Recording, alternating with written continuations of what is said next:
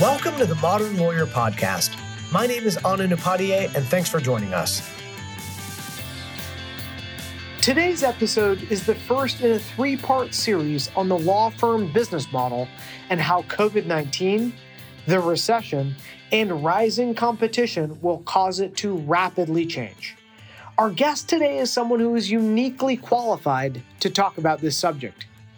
Meredith Williams-Range is the Chief Knowledge and Client Value Officer at the preeminent law firm Shearman and Sterling. Her portfolio of functions at the firm is impressive. Her role spans technology, knowledge management, pricing, and generally ensuring that each representation the firm takes on is a win-win for the client and for the firm. In this episode, we talk about how Meredith got her start on the business side of law firms, how it is incumbent on law firms to grow out of their existing business models, playing the role of the bad guy in flat fee pricing negotiations, and all of the value that law firms can offer clients aside from traditional legal services. This is two thousand twenty. The world has changed. Over this episode and the next two, we hope to provide you with three perspectives from three leaders at three preeminent law firms, each reimagining how law firms will operate and thrive in the post-COVID twenty twenties. As always, if you like our discussion, please rate us on Apple Podcasts. We hope you enjoy the conversation.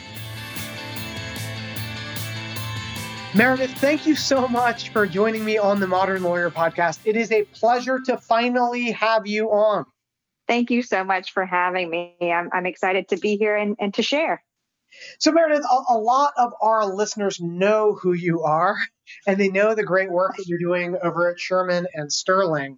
But uh, I want I want you to introduce yourself and talk about uh, what you're working on right now. Talk about all of the various things that you're responsible for in your position at, at the firm.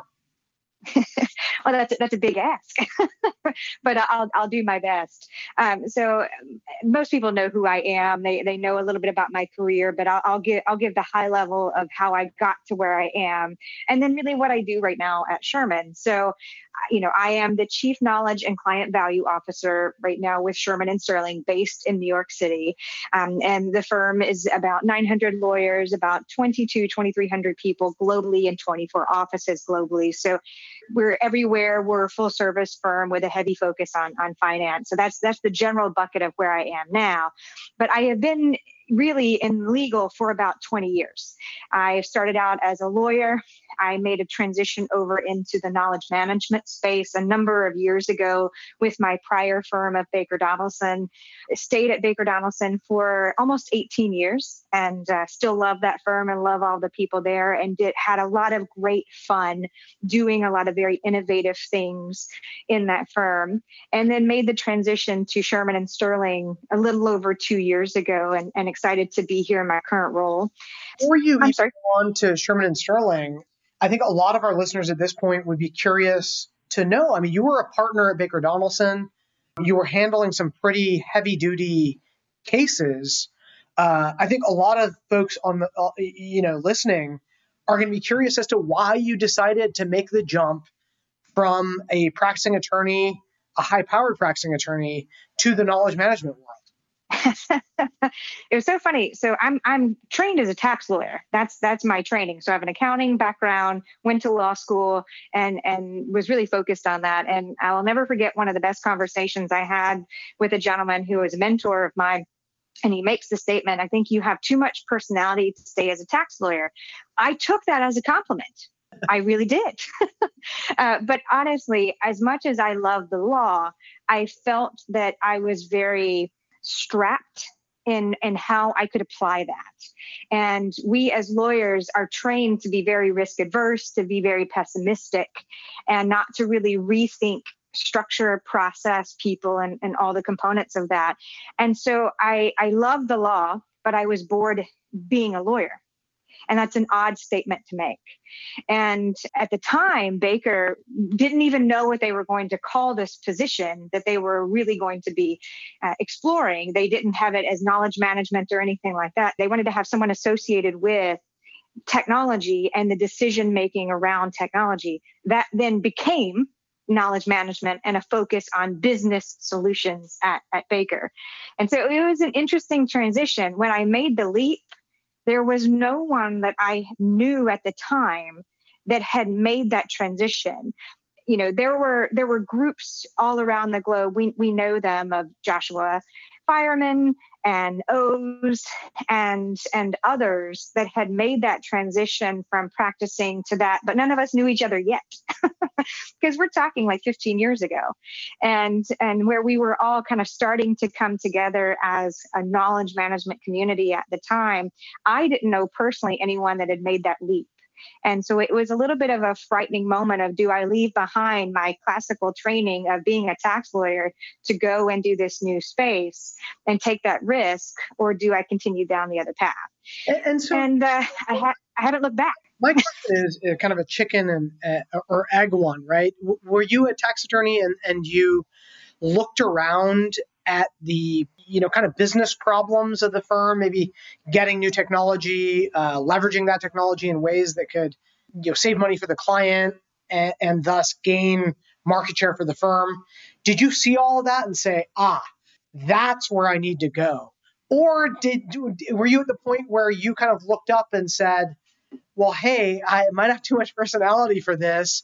Where can I best be utilized? And then you looked around and you found this thing. Honestly, it, it kind of it was it was very much happening around me.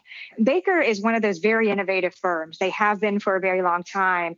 And I, I would still say that today, they're one of the most innovative firms. They have great leadership there, some great former colleagues of mine that, that continue to do a lot of great things. And my mentor at the time was really the partner in charge of doing this. And he kind of approached me around making this transition into this space. And and in it piqued my interest is, is really what it did, is it piqued my interest because it was going to be something unique.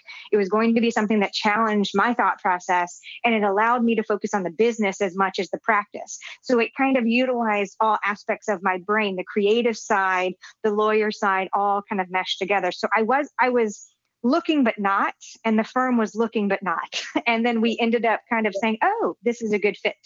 Well, and uh, you you might be selling yourself short there a little bit too, Meredith. I mean, the third side, I think, is the business side, right? I mean, I, a lot of the, the stuff that you've written that uh, comes to mind for me that I sometimes quote and that I sometimes consider when I'm trying to make a decision is a lot of what you've written about the business of law, uh, certainly your title at Shearman and Sterling references that, right? Client value officer, in addition to your yes. role uh, leading up, you know, the, uh, knowledge management, library, information.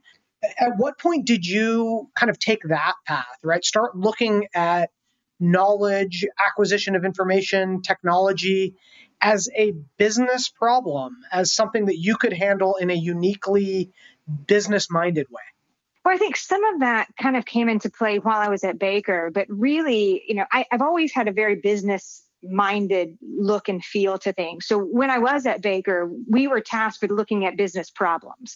Everything that we did was focused on the business problems. And the way I always approach things now is really I have a few mantras. Everything we do should increase revenue, decrease cost, or decrease risk.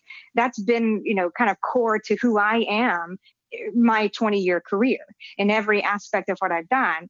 And so my, my role at Shearman and Sterling in particular is all focused on that and focused on those mantras, and, and that everything that we should be focused on is really evaluating the practice, understanding where it's going, making some predictions around that, and looking at it, okay, if we make a shift here, is it going to increase revenue? Is it going to decrease costs? Or is it going to decrease risk in the way that we're actually approaching it?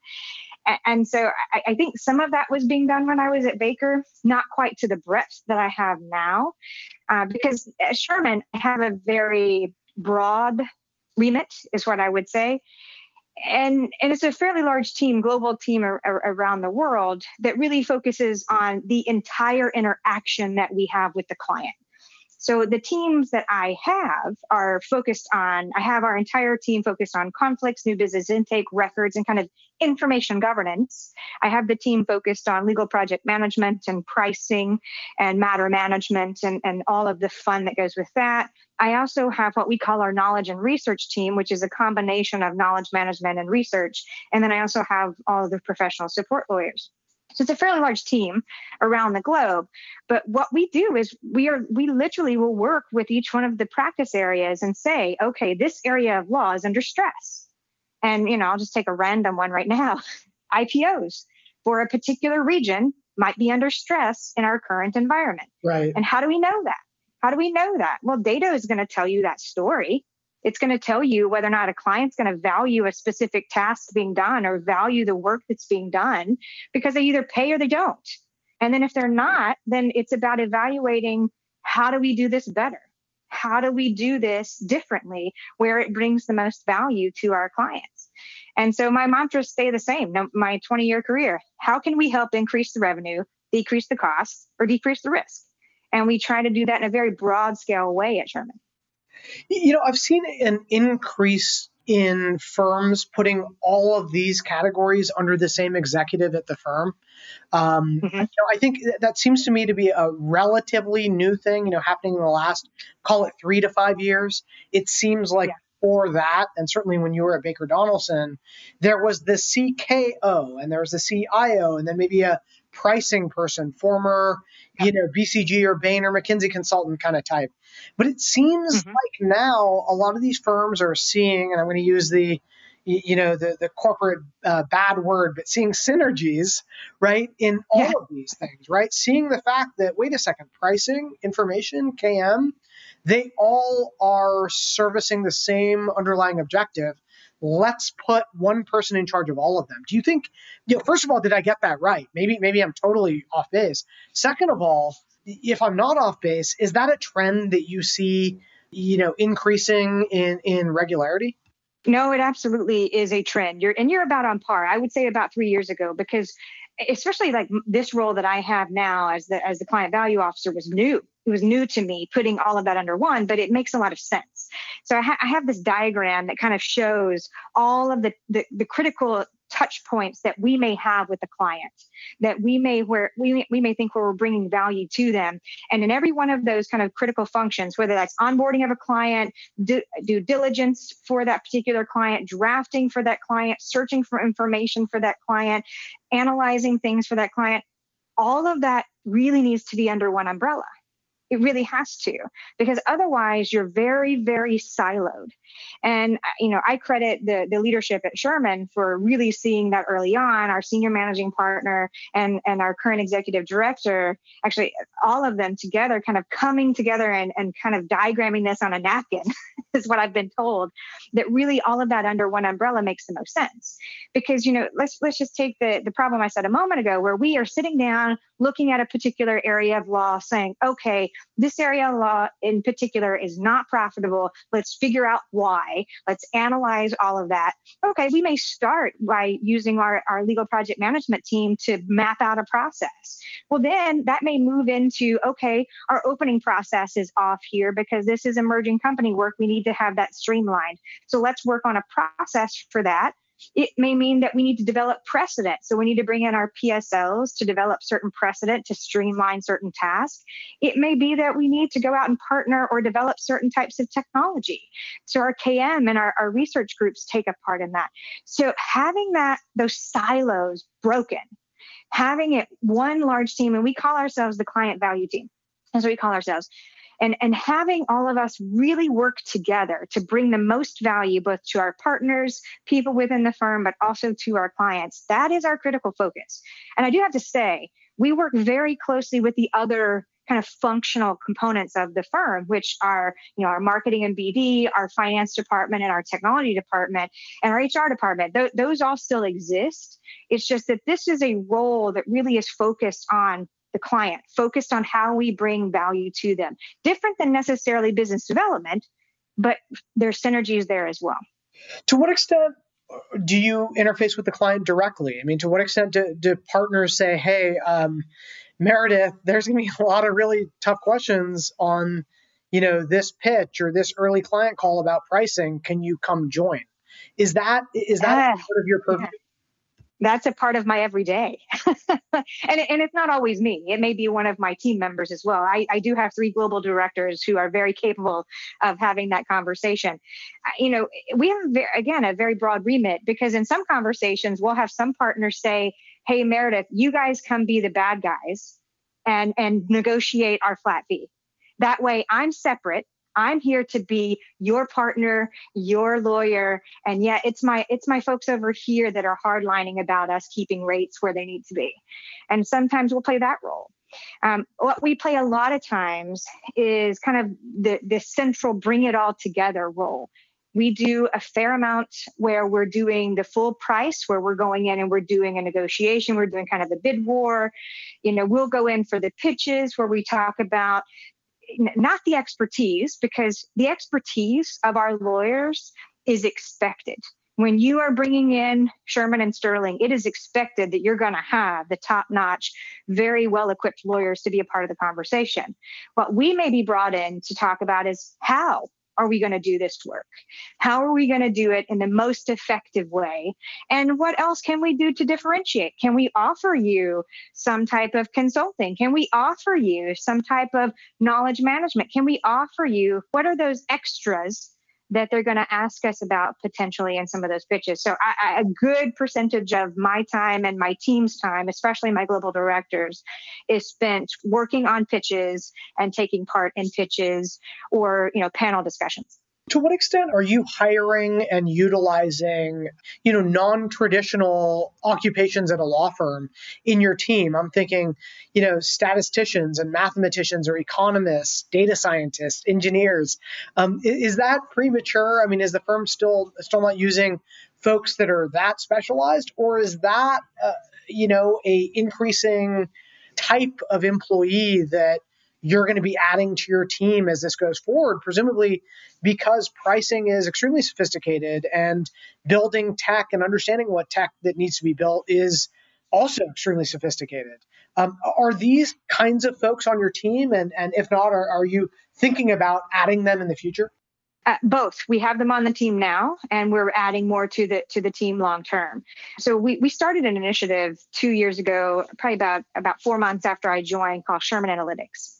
And this is really a critical strategy that a number of us wrote together. So myself, our C T O, really kind of put the, the bones to this together. But since then, we've had a number of other great leaders join us, and they're helping and kind of execute. But it is a strategy focused on all of the information of the firm and information outside of the firm, pulling it together and analyzing it in different ways to where we can differentiate ourselves. Because we believe that innovation is people, innovation is process, innovation is tech, and innovation is data. And you can innovate in all of those different ways. And data is the oil of today. It really, really is. It's your biggest asset. It's your biggest liability. And so our strategy around Shearman Analytics is, is kind of, it has three critical pillars. One, we have to have clean, healthy collections of data that we can use. So we have to have high data quality, high data ownership, data stewardship, et cetera. Then the second pillar is data governance. It's great that we have all those great healthy collections, but they have to be governed the way that our clients anticipate and the way that the regulatory framework of the world requires. And then third, we need it in a position, in a way to where it can be analyzed easily by any team member that is functioning here.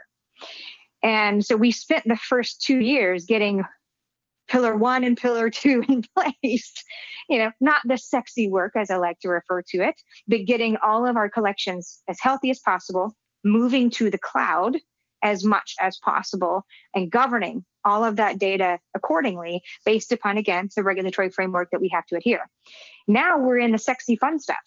So this year alone, we kicked off a cross-functional data analytics team. It's got members, tons of members from the client value, all aspects of the client value team, as well as members from our technology team, as well as members from our financial team and, and others. And our jobs, you know, with our job as an analytics team is really kind of one, skill everybody up to make certain that we have the right individuals and to see where we need to add additional people. but also to deliver high value analytical platforms and analysis and, and different components.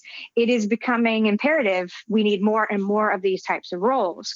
So we, you know, we have data services people there. We have uh, we have tons of architects and and such that are on there. We have some, B, you know, some pure B I people that are on the team. Uh, one I just want to say the title of because I like it so much is a data ethicist. You know, those types of things. Yeah. We're, that's going to be a role of the future. Yeah. It really is. So we we've now structured this team, and it's a, it, there's a lot of sexy delivery coming out of this team rapidly. And this team really kicked off back in March, oddly enough, right around COVID. And some of the first analysis that was being done is how the health trends are impacting the business of the firm and the business of, of a legal services group. And how could we correlate? Could we correlate if a group was going back out of lockdown? Does that, are we seeing an increase in any particular area of law? So it started small, but it allowed us to really look at health trend and so external information with internal information at the same time. So yeah, so that is uh, that is an area where we already have it. We already have it structured. That team meets twice a week and is pushing fast and furious on all things data analytics for the future. So I think I could spend a whole podcast just on Shearman Analytics, but I'm going to limit it to just one, one additional question I have.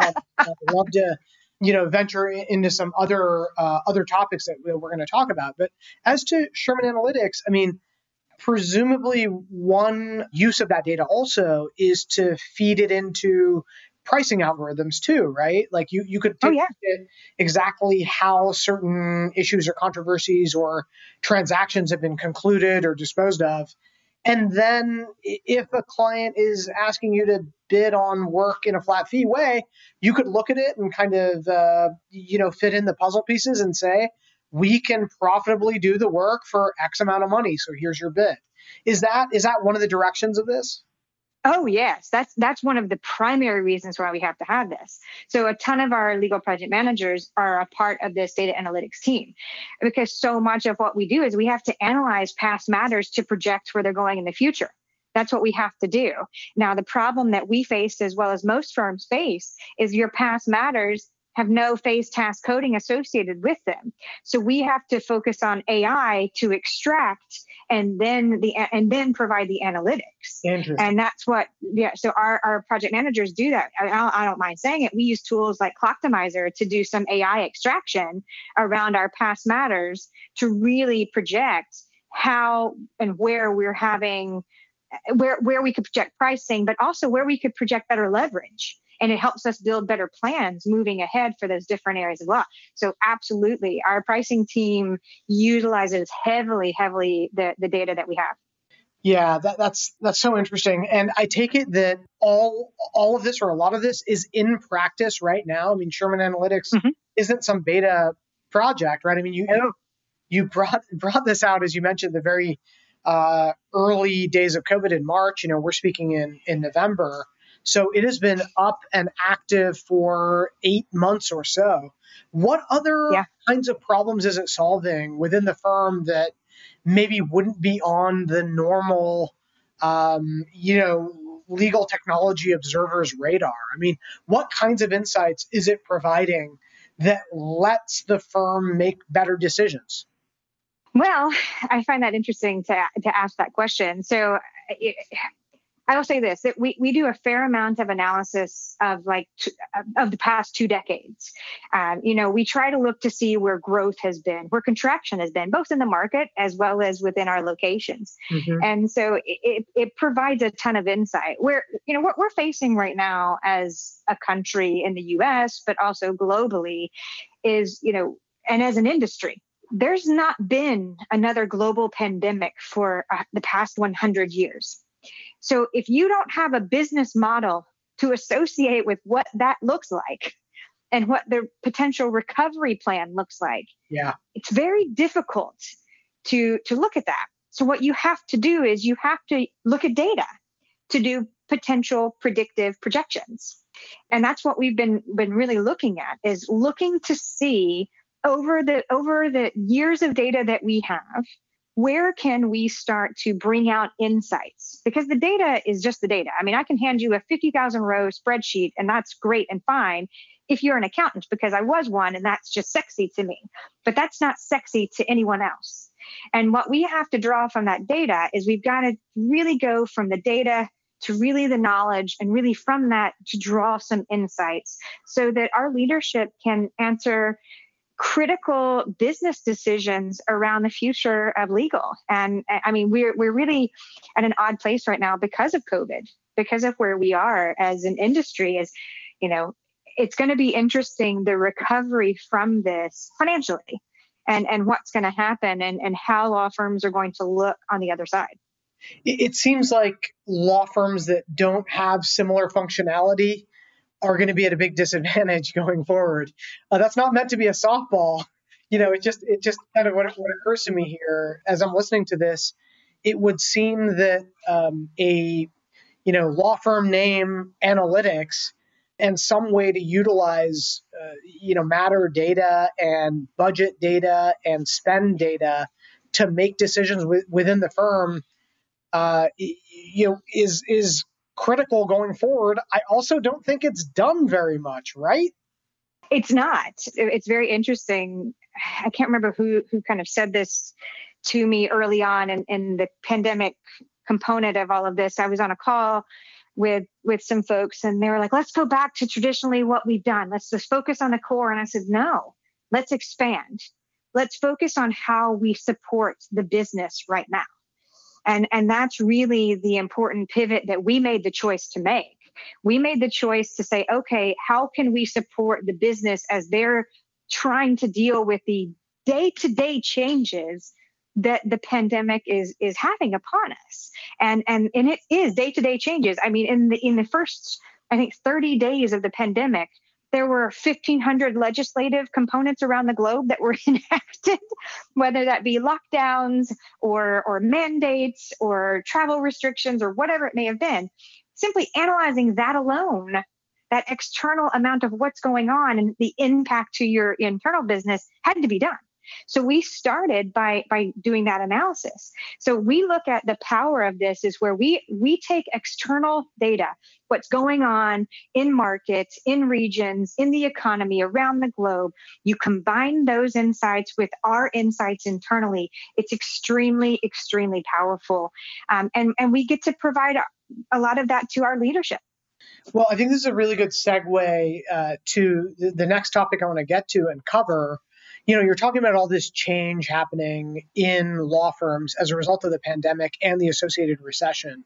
There, there's a lot of folks who are talking about this across many, many industries.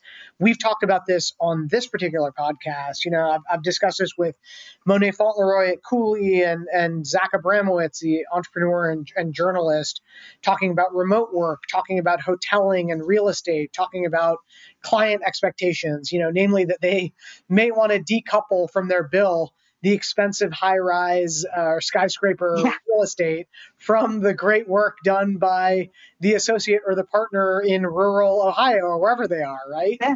Um, yeah.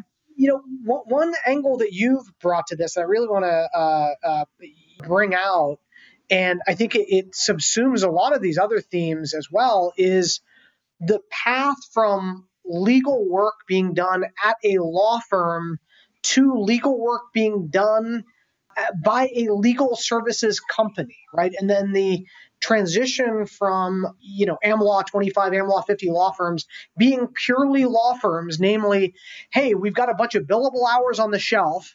Uh, Mister Client or Missus Client, feel free to grab a couple and check out over there, right? To a collaborative, solution-based, consultative manner of actually solving problems as they come up. I might have butchered that, but I want you to talk about um, that, that transition, especially prompted by these exigent circumstances that we're living in now, yeah.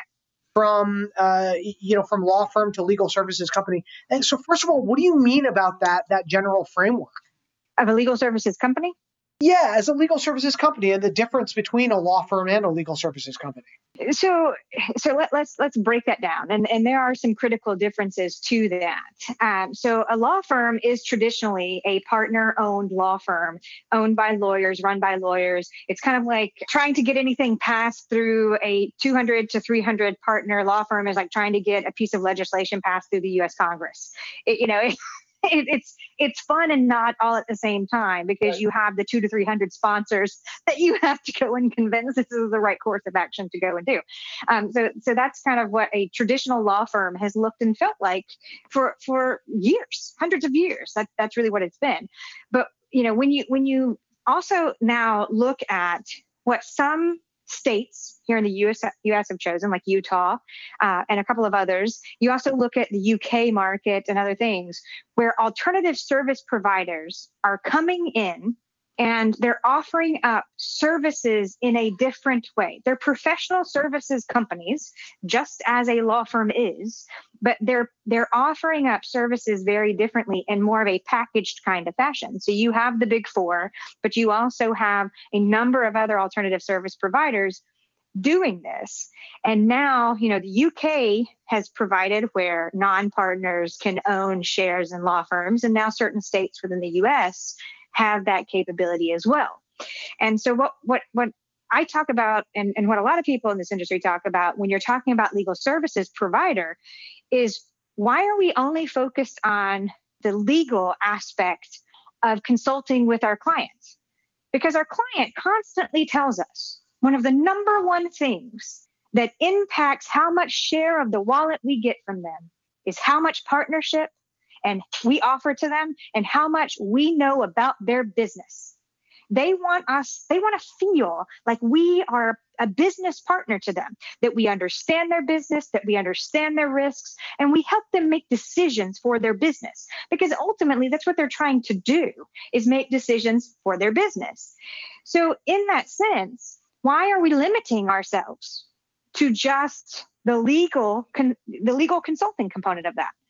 What we see now more and more in the fact that, you know, we are being asked to come to pitches and to talk about how we are going to execute upon their work, we then start to get asked, well, how can we get better at what we do? How can we, you know, have a K M person here? Or how can we do K M within our legal operations space? How can we have better technology here in our legal operations space? So why are we limiting ourselves in just the legal advice when we can also offer up some of the legal operations advice at the same time?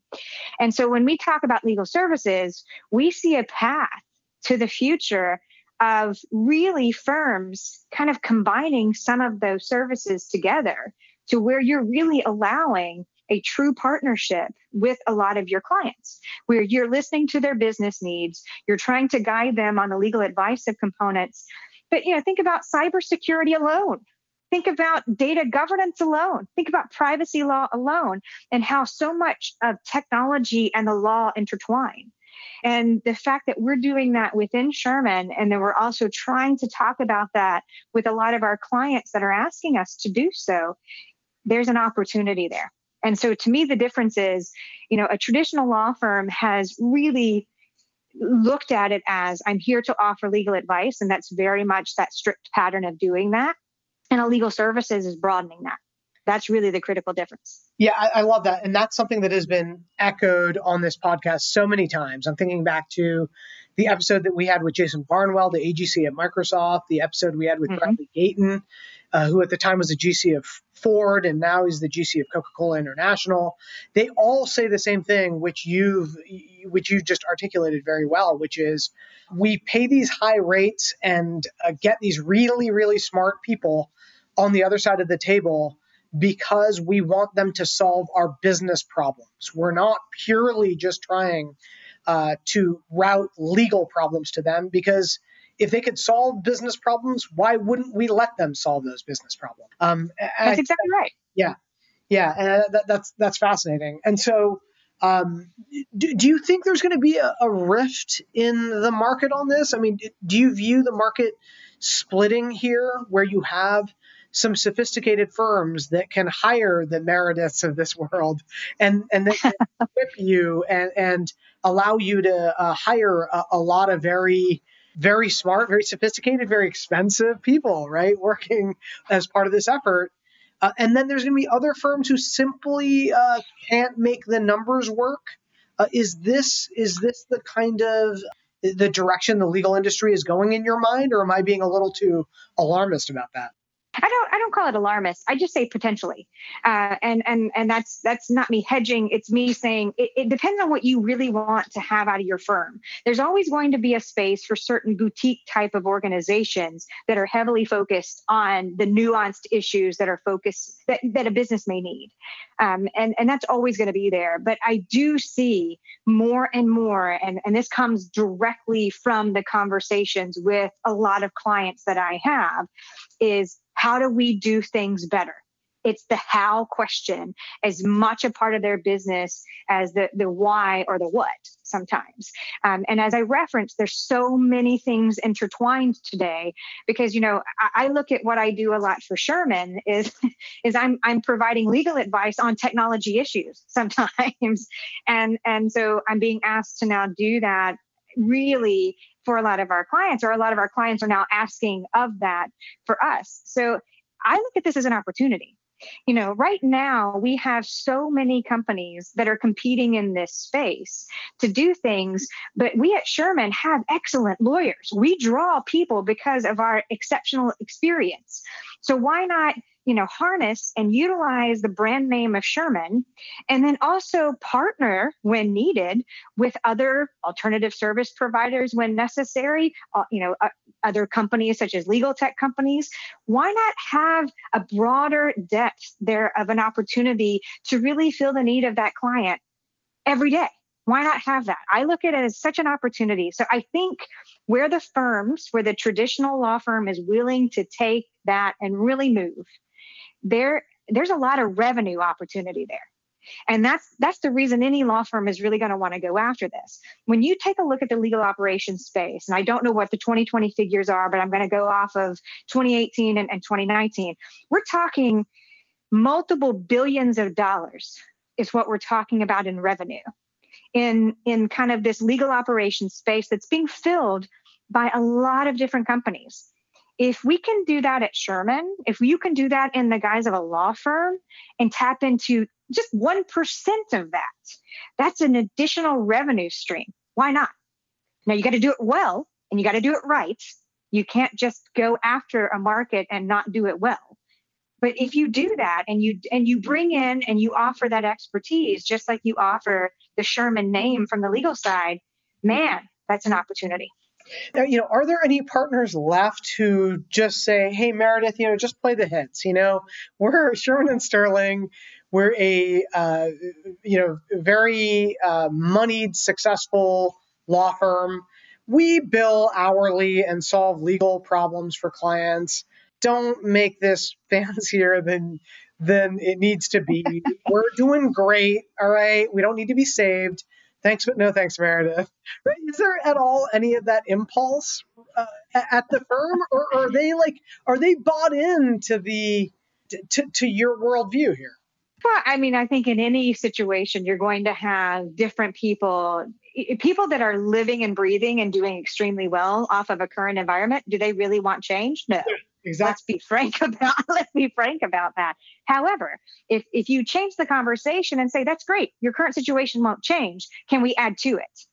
That's the conversation. Right. Is that, don't don't let me take away from your current situation. I'm not I'm not saying that. Continue to do exactly what you're doing. Do it exceptionally well. Be the number one lawyer in the country doing X, Y, and Z. Continue to do that. Let's just add this to it so that you can grow your business. That's the different conversation. You know, I, I'm uh, going to record a episode of, of this podcast with uh, someone you, who you may know, a fellow by the name of Toby Brown, Hubert Perkins. Um, and, uh, you know, I, w- I was talking to him about uh, something adjacent to this, um, you know, the other day, and we're going to talk about it. It's probably going to be the podcast after this one.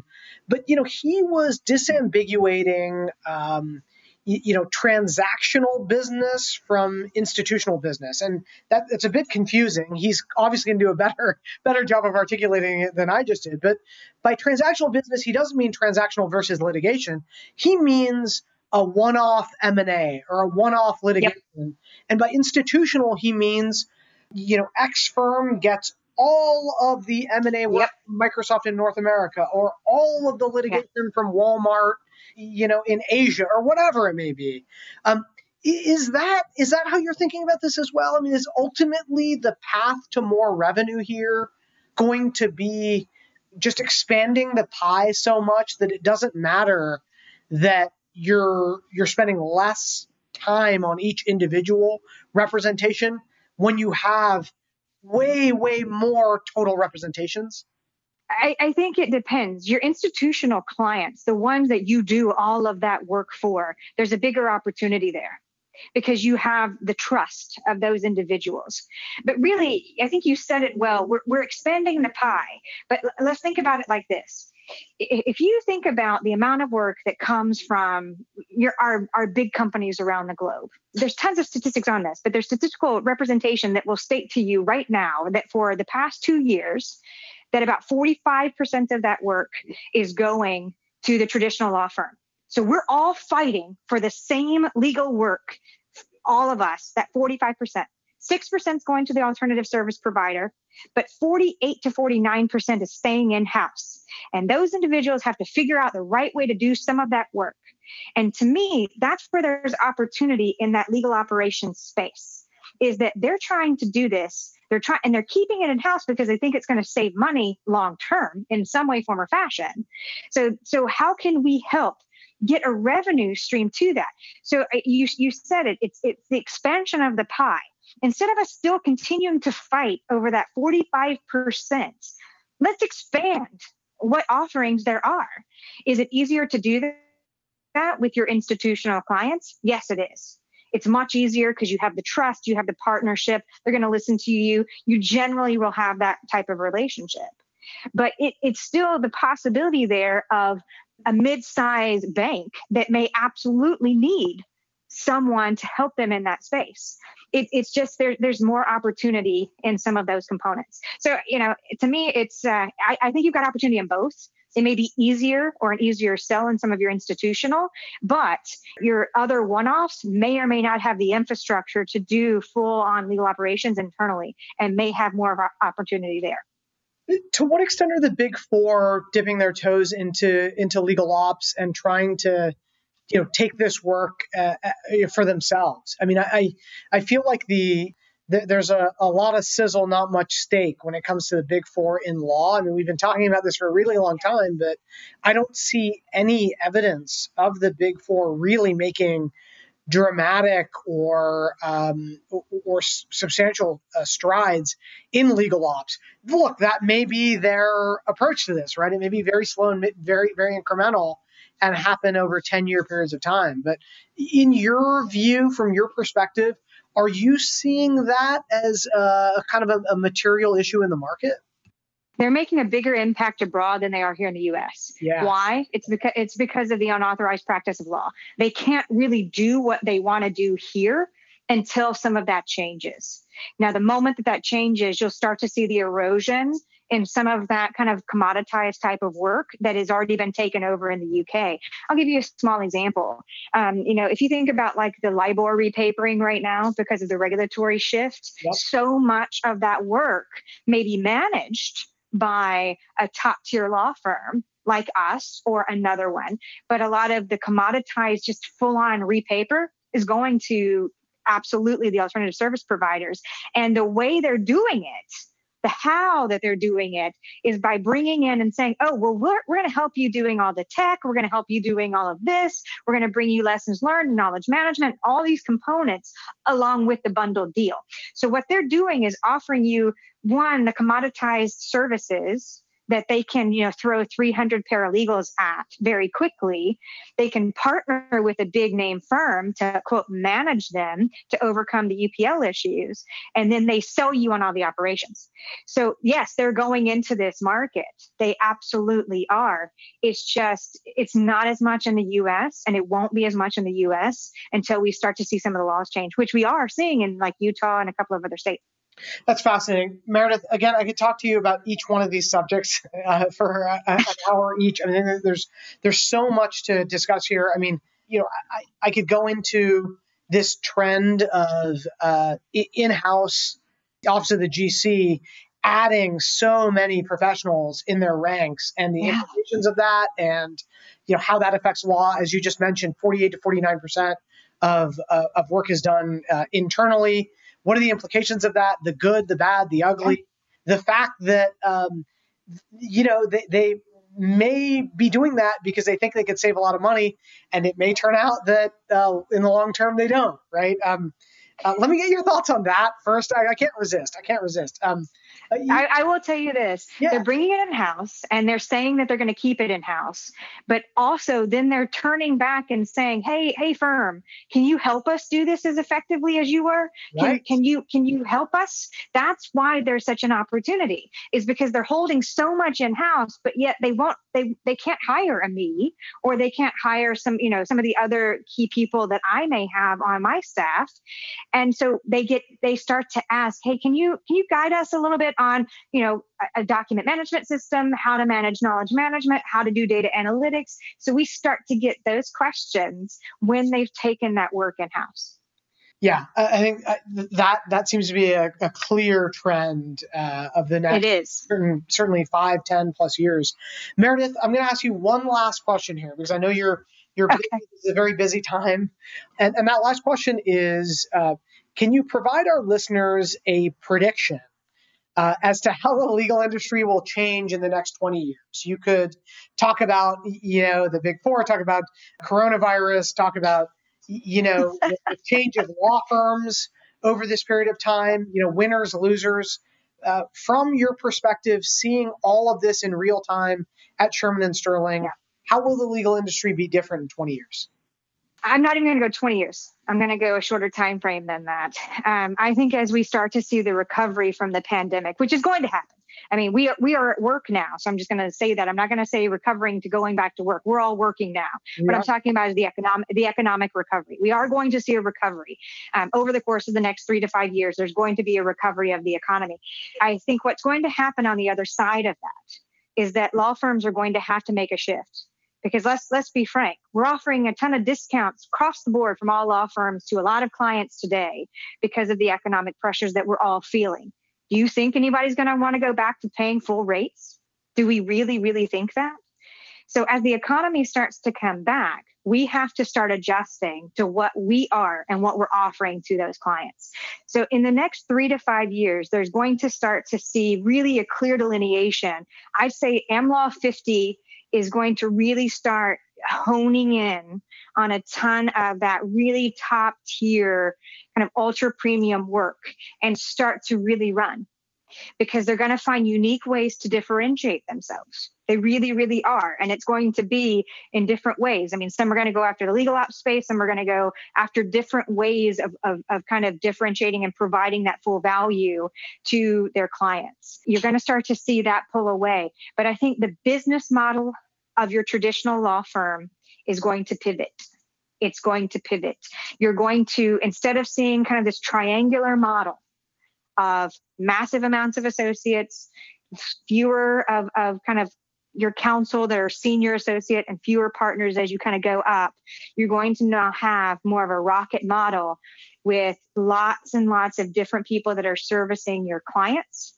You're going to see tons of people that are partnering with the, the big four and alternative service providers. But ultimately, the business model of a what quote law firm is, is going to shift.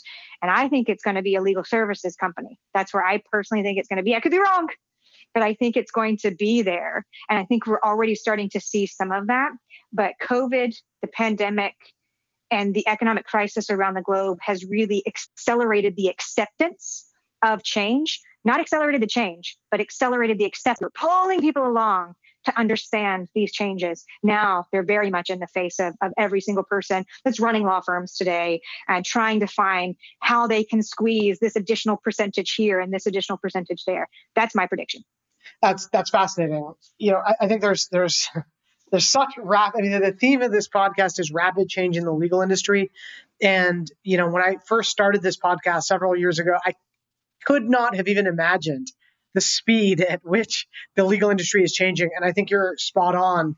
The recession, this pandemic, you know, we're not just going to simply snap back to uh, the days before this all started. I, I, I fully agree. Meredith, I want to thank you on behalf of Case Text, on behalf of myself, on behalf of the Modern Lawyer podcast for joining me and discussing this. Uh, it, I think our, our listeners are going to absolutely love hearing your thoughts on this. So thank you. Thank you so much for having me. I, I hope it was insightful in some small way.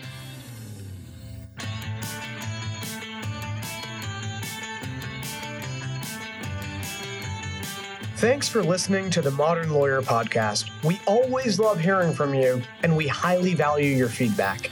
Reach out to me at onim at casetext dot com, tweet at us with the hashtag Modern Lawyer, and check us out at modern lawyer podcast dot com. We hope you join us for our next episode. Special thanks to the Case Text team, especially our producer extraordinaire, Abby Hadidian. See you soon.